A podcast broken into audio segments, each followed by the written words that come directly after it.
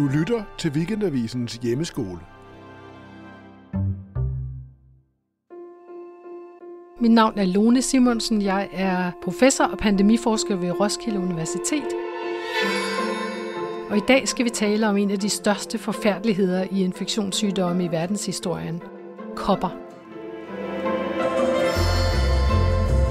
En virus, som lavede kæmpe epidemier og skabte så meget dødelighed over verden i mange, mange århundreder. Øh, kopper er en meget øh, voldsom børnesygdom, sådan kender vi den.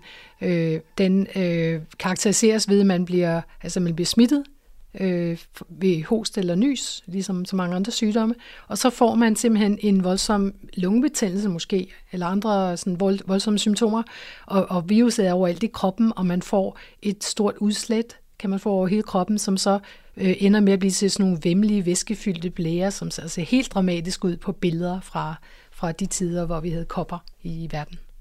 Øhm, altså, kopper var karakteriseret ved, at øh, små børn døde af den, og dem som, altså, altså meget, vi taler om, altså om, om rigtig, rigtig mange procent af små børn ville dø af det her. I deres, altså, de blev født, og kopper var virkelig en stor trussel for dem, for at nå at blive voksne. Hvis man øh, kom øh, afsted med det her, og man overlevede kopper, og alle ville blive syge af det, fordi så smitsom er den.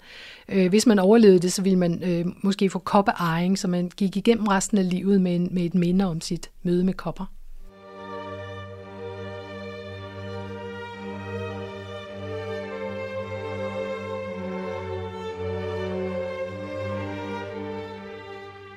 Vi har været inde og se på de danske data. Igen så er det Danmark et sted, hvor man kan gå rigtig lang tid tilbage for at se, hvad der egentlig øh, foregik. Og vi kan faktisk se på øh, koppeepidemier fra midten af 1700-tallet. Og vi kan se øh, især, hvor mange der døde af dem. Så vi har fantastiske data fra Danmark, hvor man kan se, at, øh, at kopper hervede i epidemier, som i København skete hver fjerde år. Og så indimellem var der ligesom stillhed før stormen, så kom de igen. Så hver fjerde år havde man sådan en ordentlig en, som overvejende dræbte øh, børn under 15 år.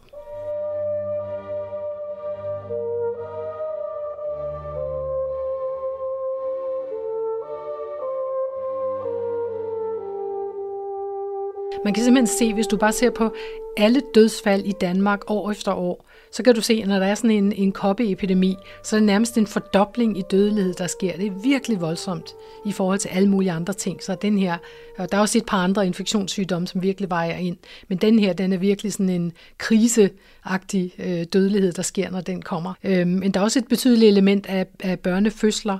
Det her er ligesom mæslingerens sygdom, som, som, som får sådan et øh, ush, og så kommer der en ny epidemi, hver gang, at, at der er tilstrækkeligt mange nyfødte børn, som er fuldstændig ikke immune over for den. De har aldrig set den før, og deres, øh, de har ikke mere beskyttelse fra deres øh, modermælk, øh, og nu står de bare og er klar til at få en, en, en koppeinfektion, og så kommer der, når der er nok af dem, sådan en kritisk masse, så kommer der en ny epidemi. Og det er det, vi ser i København på i, i sådan midten af 1700-tallet og op til 1780, som simpelthen epidemier hver fjerde, femte år i, i København.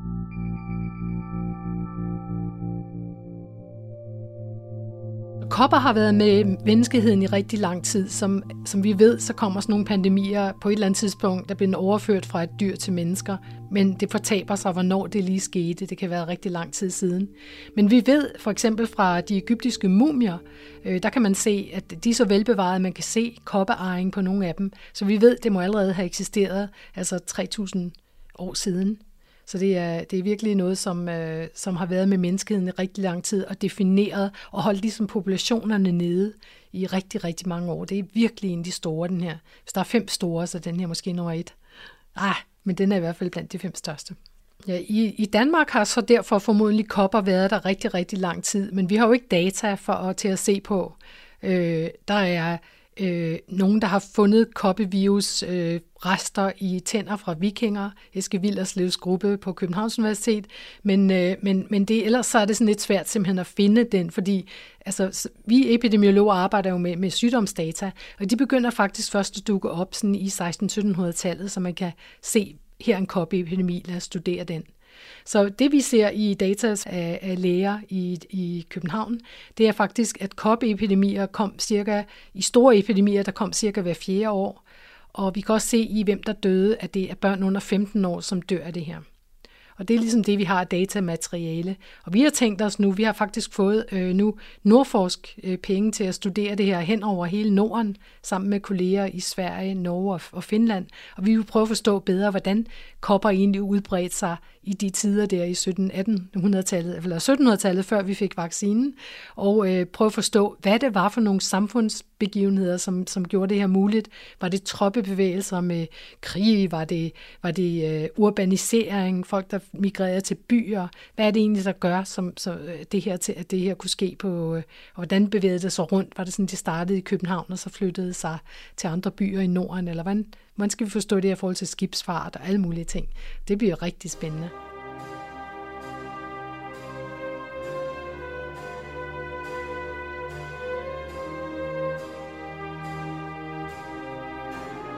Der er en læge og statistiker på det tidspunkt, som hedder Heinrich Kalisen, som altså virkelig få samlet nogle data ind, så vi har ikke bare for, for kopper, men også for rigtig mange andre infektionssygdomme. Vi har simpelthen nogle opgørelser om, hvem der døde af det her øh, langt tilbage til øh, helt ind i øh, slutningen af 1700-tallet. På en vis måde kan man sige, at han laver forløberen for det, vi nu kender som International Classification of Diseases, hvor man ligesom grupperer alting i grupper og prøver at holde styr på det, så man kan se, hvad der sker hen over tiden. Han har en hel masse sygdomme, som han holder øje med. En af dem hedder for eksempel hissige feber, Øh, og det er jo ikke bare ham, det er jo lægerne, som, som arbejder i Danmark på det tidspunkt, der holder øje med de her sygdomme, hvad, hvad man dør af og, og så videre. Og så øh, at, at det faktisk begyndelsen til den systematiske måde, vi, vi har at gøre med, med sygdom og dødelighed på til den dag i dag. Det, der bliver sat i gang, er, at man faktisk får, får vaccineret børn. Øh, og man, og det, man kan se i de gamle medicinalrapporter, øh, altså de der hvor, hvor man kan se, hvad der foregik hen over kongeriget Danmark, at der simpelthen bliver vaccineret øh, på den store måde i de små børn. Og så kan man også se meget interessant, hvordan det faktisk bliver, øh, altså hvordan man får, får folk til at gøre det her. Det gør man ved, at man faktisk ikke kan blive øh, konfirmeret og gift, uden at kunne fremvise øh, øh, attester på, at man enten har været vaccineret, eller man har koppear. For ellers så, så, det, så det, vir, det er virkelig sådan en, ja, det er måske ikke obligatorisk, men det er det alligevel, fordi at man ikke kan mange ting i samfundet, hvis man ikke har gjort det.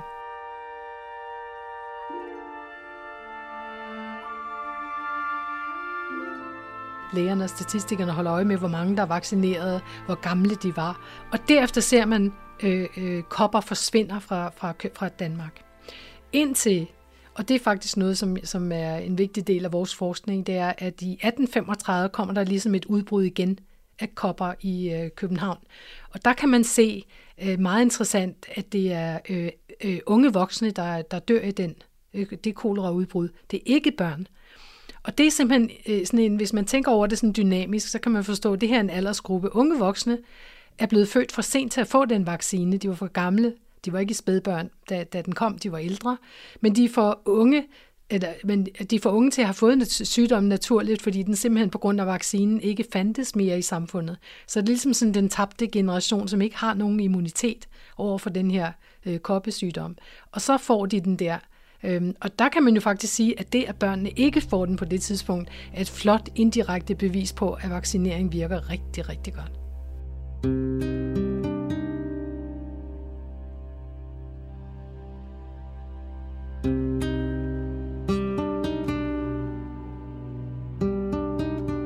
Verden over øh, får man vaccineret vidt og bredt og i alle mulige afkroge af verden, sådan at i 1980 kan øh, Verdens Sundhedsorganisation erklære verden for koppefrit. Fordi det er jo sådan en sygdom, der skal være inde i en person for at kunne eksistere, og den sidste person med kopper er blevet fundet og blevet isoleret, og nu kan den ikke være der mere. Der er ikke nogen flere mennesker, der kan. Så den her virus bliver udryddet fra verdens overflade, og, øh, og kort efter begynder vi at holde op med at vaccinere mod den, fordi det behøver man jo ikke, når der ikke er nogen sygdom mere. Det man så ser, det er, at øh, der er jo andre poxvirus ude i verden. For eksempel er der øh, ret tit udbrud af abepox i Kongo i Afrika. Og det man så ser, det er, at dem, som er født efter 1980, dem som nu er omkring 40 år gamle, de, kan få, de får poxvirus i de der udbrud, men dem, som er over 40, som er beskyttet af deres øh, øh, koppevaccination, de øh, får det ikke, så det er som om, at der er masser af kryds, krydsimmunitet mellem de her poxvirus. Og det er også som om, at vi åbner os simpelthen over for en ny poxvirus, fordi at jo mere tiden går, så bliver det 50-årige, 60-årige og 70-årige, som aldrig nogensinde 0-70-årige aldrig nogensinde har prøvet en poxvirus før. Og det er jo virkelig en åbning for en, en fremtidig poxvirus som en disease X, en fremtidig pandemi, kan man sige. Det er i princippet en, en mulighed, øhm, synes jeg. Det er ikke på Verdens Sundhedsorganisations liste over forfærdeligheder. Øh, de har sådan listet deres øh, 10 prioriteter for, hvad der de, de er nervøse for øh, sker i, øh, i fremtiden, som fremtidige øh, pandemier. Og SARS var faktisk på den, så coronavirus var på, men jeg tror ikke, at poxvirus er på. Men jeg øh, synes, jeg har længe haft til på den som en, man ikke skal overse. Øhm, en anden måde, som den kunne komme ind på, det er simpelthen ved bioterrorisme, at, øh, at man faktisk, der er nogen, øh, der er ondsindet fremstiller en eller anden virus og får den øh, spredt, sådan at den, den kan give pandemier igen i verden over. Og det er faktisk et, et scenarie, som, som øh, nogle er så bekymrede, nogle lande er så bekymrede over, at de har lavet øh, stockpiles af, af, øh, af koppe, øh, øh, af koppevaccinen. I USA for eksempel er der nok doser til alle amerikanere. Det ligger i deres værne, eller i deres øh, depoter. Sådan at, øh, og, og Frankrig er vist også meget godt med, men jeg ved ikke, vi har lidt på, på i Danmark også, men vi har ikke i Europa forberedt os på samme måde på øh, den, den, den frygtelige mulighed for en fremtidig poxvirus, som øh, USA har.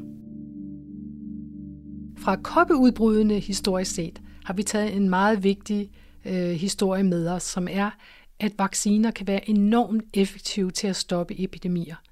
Det er det første vaccineprogram, vi har, og, og de data, vi har fra Danmark, øh, viser klart, hvor effektivt det her var.